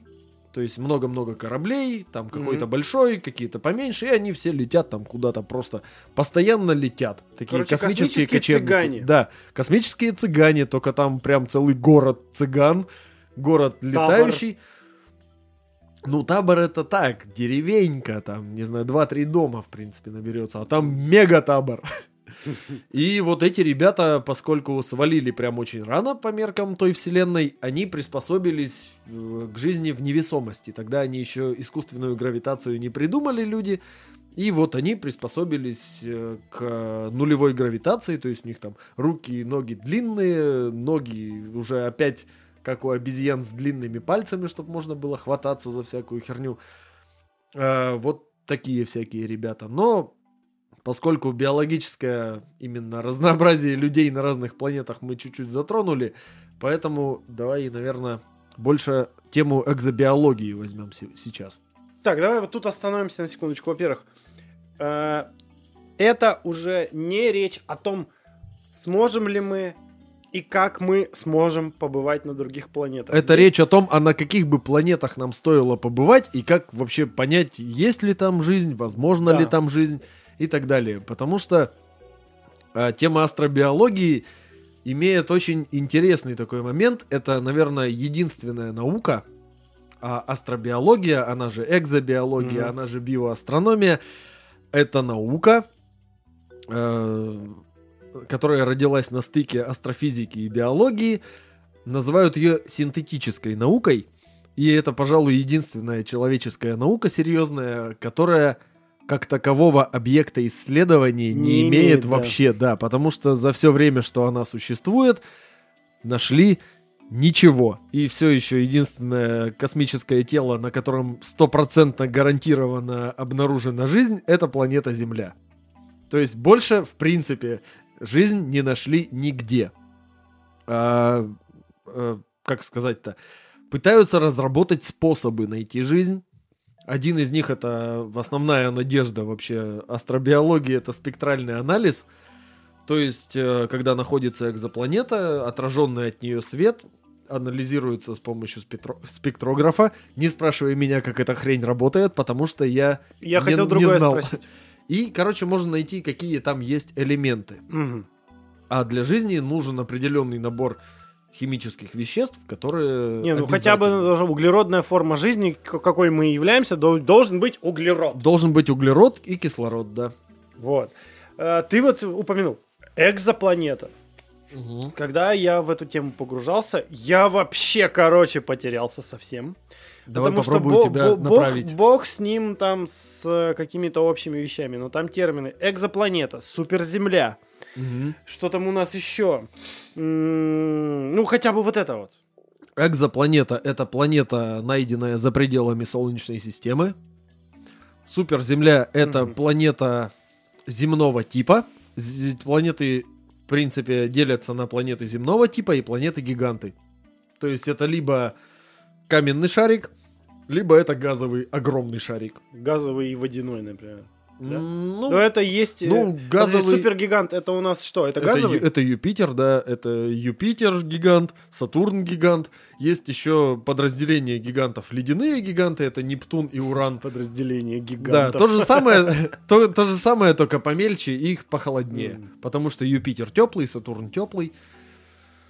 А, а суперземля это планета земного типа, то есть она каменная, с твердой поверхностью нормальной. Просто Возможно, здоровая, как хрен знает что.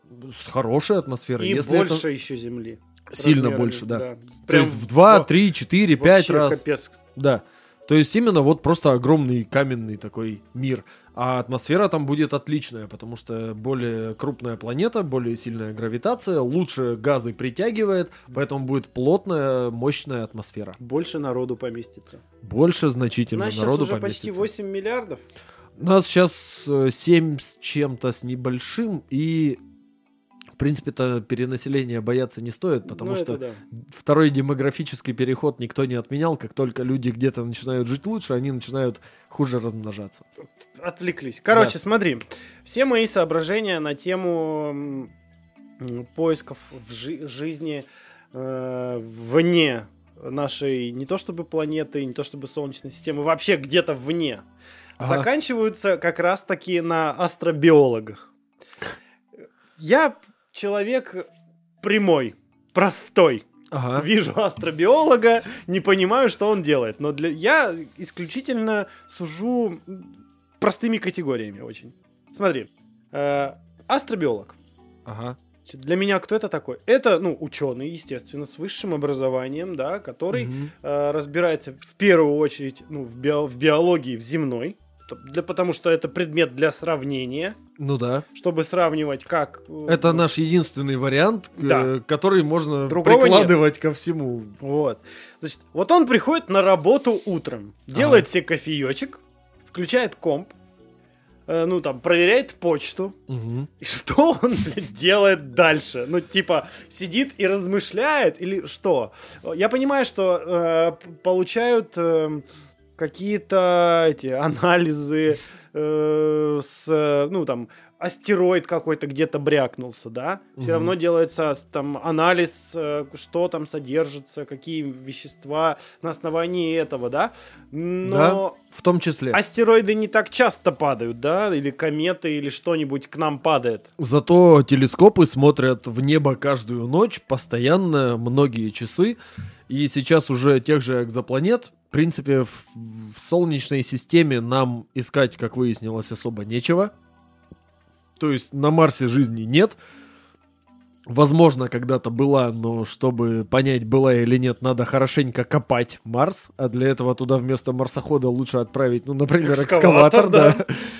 Хотя у марсохода есть маленький ковшичек, Может, но ты надо, ему подсказать? надо просто туда отправить, да, хороший, нормальный экскаватор. Беларусь какой-нибудь. Но с, ро- с роботом за рулем и с электродвигателем, потому что двигатель внутреннего сгорания на Марсе не сможет. А, короче, смотри, что изучают. Есть такое понятие еще в астробиологии, как земной шовинизм. Знал про такое? Нет. Ну, то есть э, мы пытаемся все время везде найти жизнь, похожую на земную.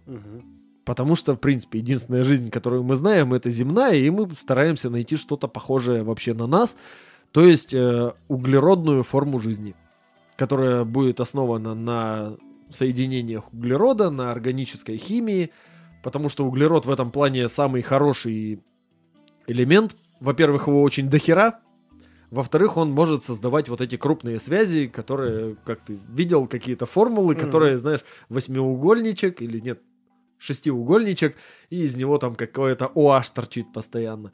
То есть, э, я Когда-то даже- на химии я даже весьма успешно решал вот эти все Да-да-да. задачки. H2O ответ не наш, наш C2H5OH. А, Что нужно для жизни? Выяснили, постарались. Для земной жизни главные элементы это кислород, водород, углерод и азот. То есть те, которых больше всего и во Вселенной, те, которых больше всего на Земле. То есть просто их до хрена, они универсальны, поэтому стараются везде найти углеродную жизнь.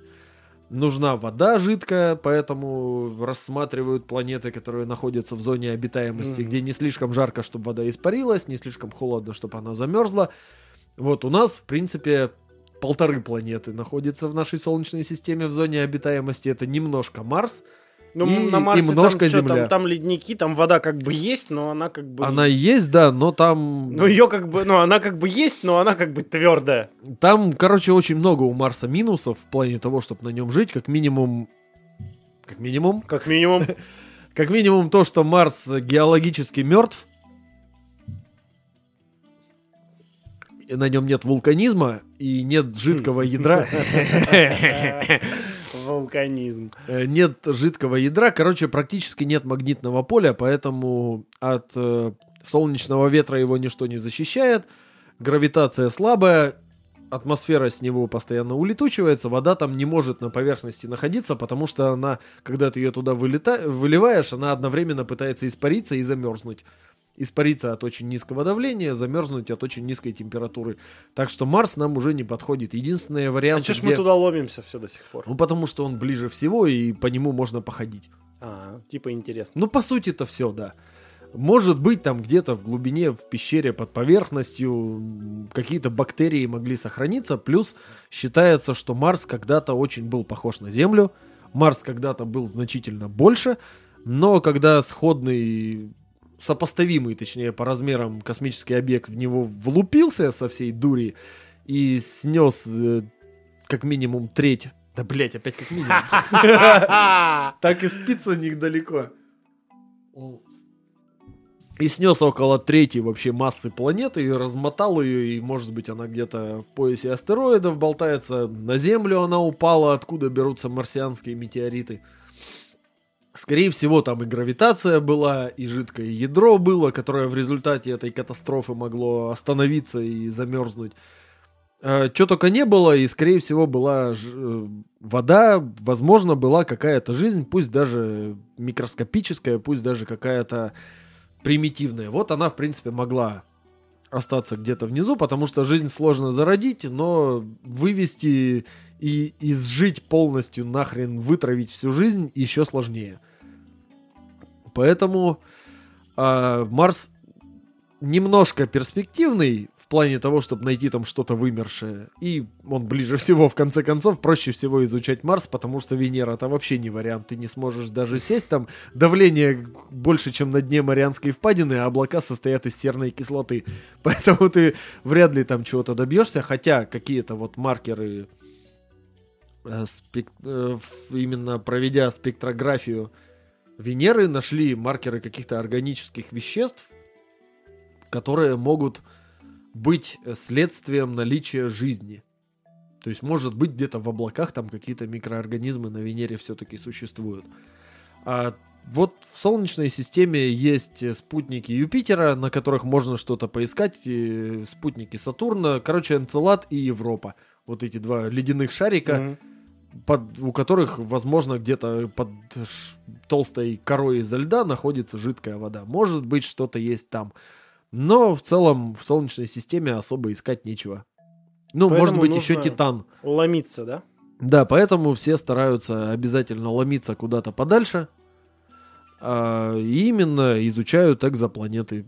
Когда мы, в принципе, со своими телескопами научимся хорошо рассматривать экзопланеты, потому что сейчас мы не можем их посмотреть, мы можем только как-то понять, что они есть, высчитать математически, можем увидеть свидетельства их наличия, там изменения в гравитации и так далее.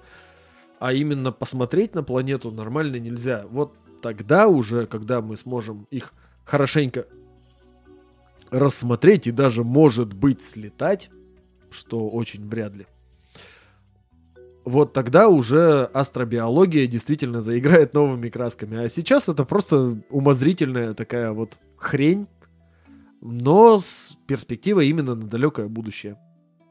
О чем, с чего я начинал вообще, говоря про Гиперион Дэна Симмонса.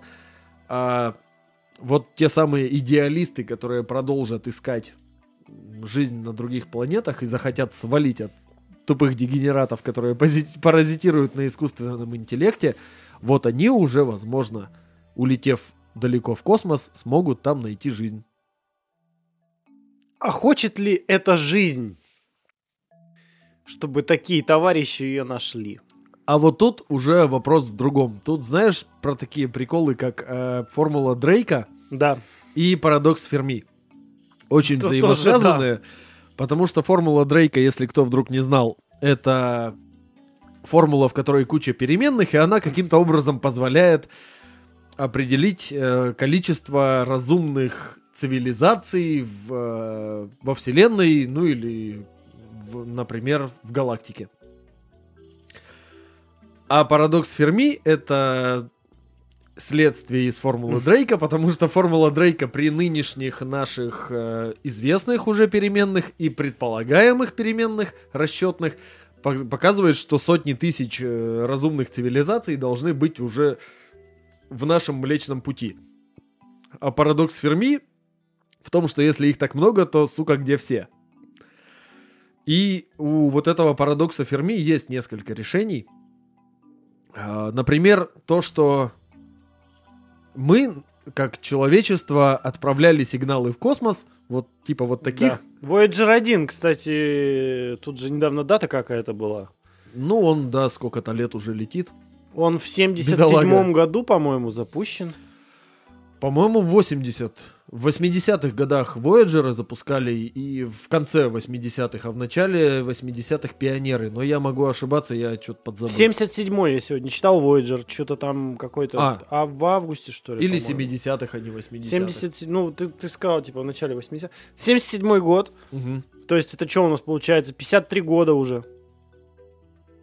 Товарищ болтается. Но из Да, MC а песню пор- тут на днях выпустил от, от лица Voyager.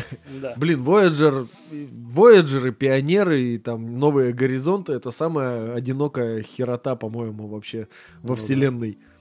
Потому что на миллионы километров вокруг тебя, на сотни миллионов километров вокруг тебя нет ничего, А у тебя есть золотая пластина, ты даже ее тебя впарить никуда не можешь. а у тебя есть золотая пластина и плутониевый источник энергии, который постепенно разряжается. И подрочить даже нельзя. Потому что тебе, Потому потому что что, ты ты, не марсоход, и у тебя нет лапки.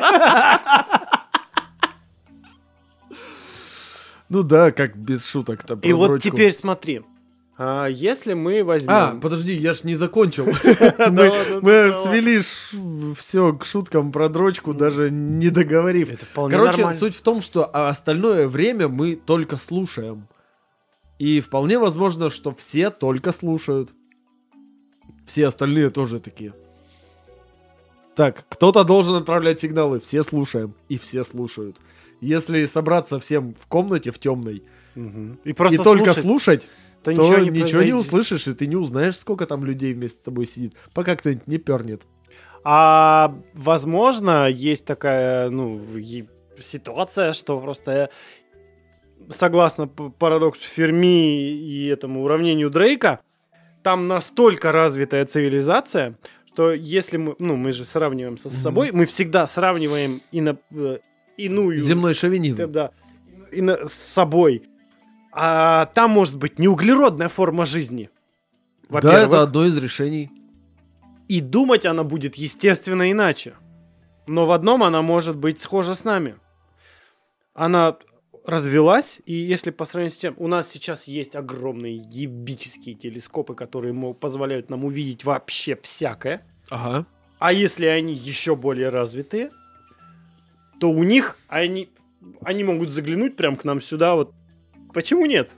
И они видят это все такое и, И думают, такие, нет, с вот с этими ними- ебанатами мы общаться не будем. Све- С этими связываться мы не будем, они сами себя скоро вольнут, и... Ага.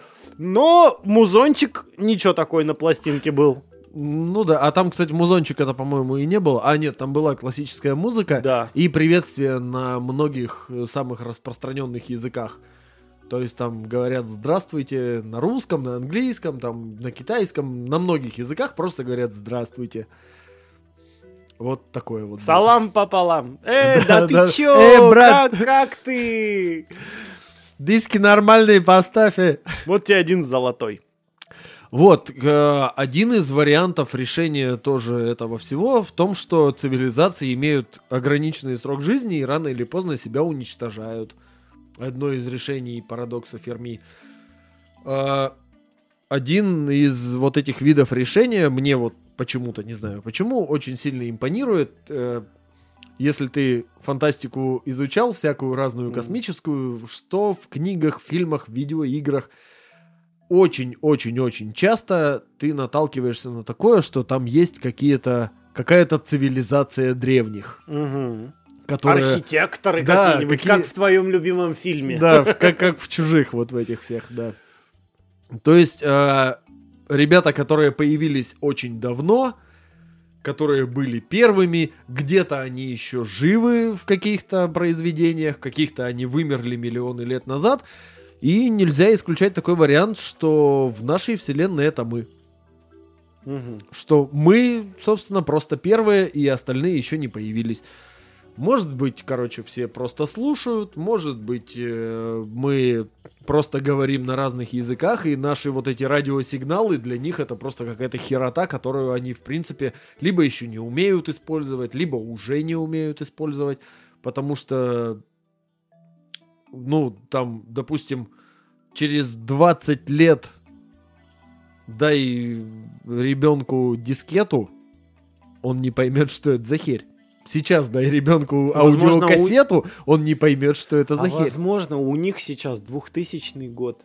А возможно, у них сейчас 2000 год. И у них еще... У них также Билл Клинтон там кому-то дал отсосать под столом. Э, У них проблема 2000 стоит, и им сейчас просто не до нас. Вполне возможно, да, что им просто не до нас, или они залипли в интернетах, как предполагал ты. Да. Им, если мы это будем сравнивать с нами, им точно так же насрать, как и большинству Да, у нашего- них там вышел новый iPhone, и им сейчас Да. вообще не до того, что там где-то может быть, вот, вот на той желтой звезде сидят чуваки с подобными проблемами. Хватит. Стопудово хватит. Итак, Потому что дальше можно загнаться, и да, мы, я да мы думаю, уже мы обсудим это дальше без камеры. Да, без камеры, без записи. Не под запись, что называется. Итак, уважаемые слушатели ХЗ подкаста. Уважаемые знатоки. Да. Никаких вопросов. Надеюсь, что сегодняшняя беседа заставила вас посмеяться и поразмыслить, как Шнобелевская премия. Да. Надеюсь, она заставила вас задуматься об вашем будущем и как тема о будущем человечества.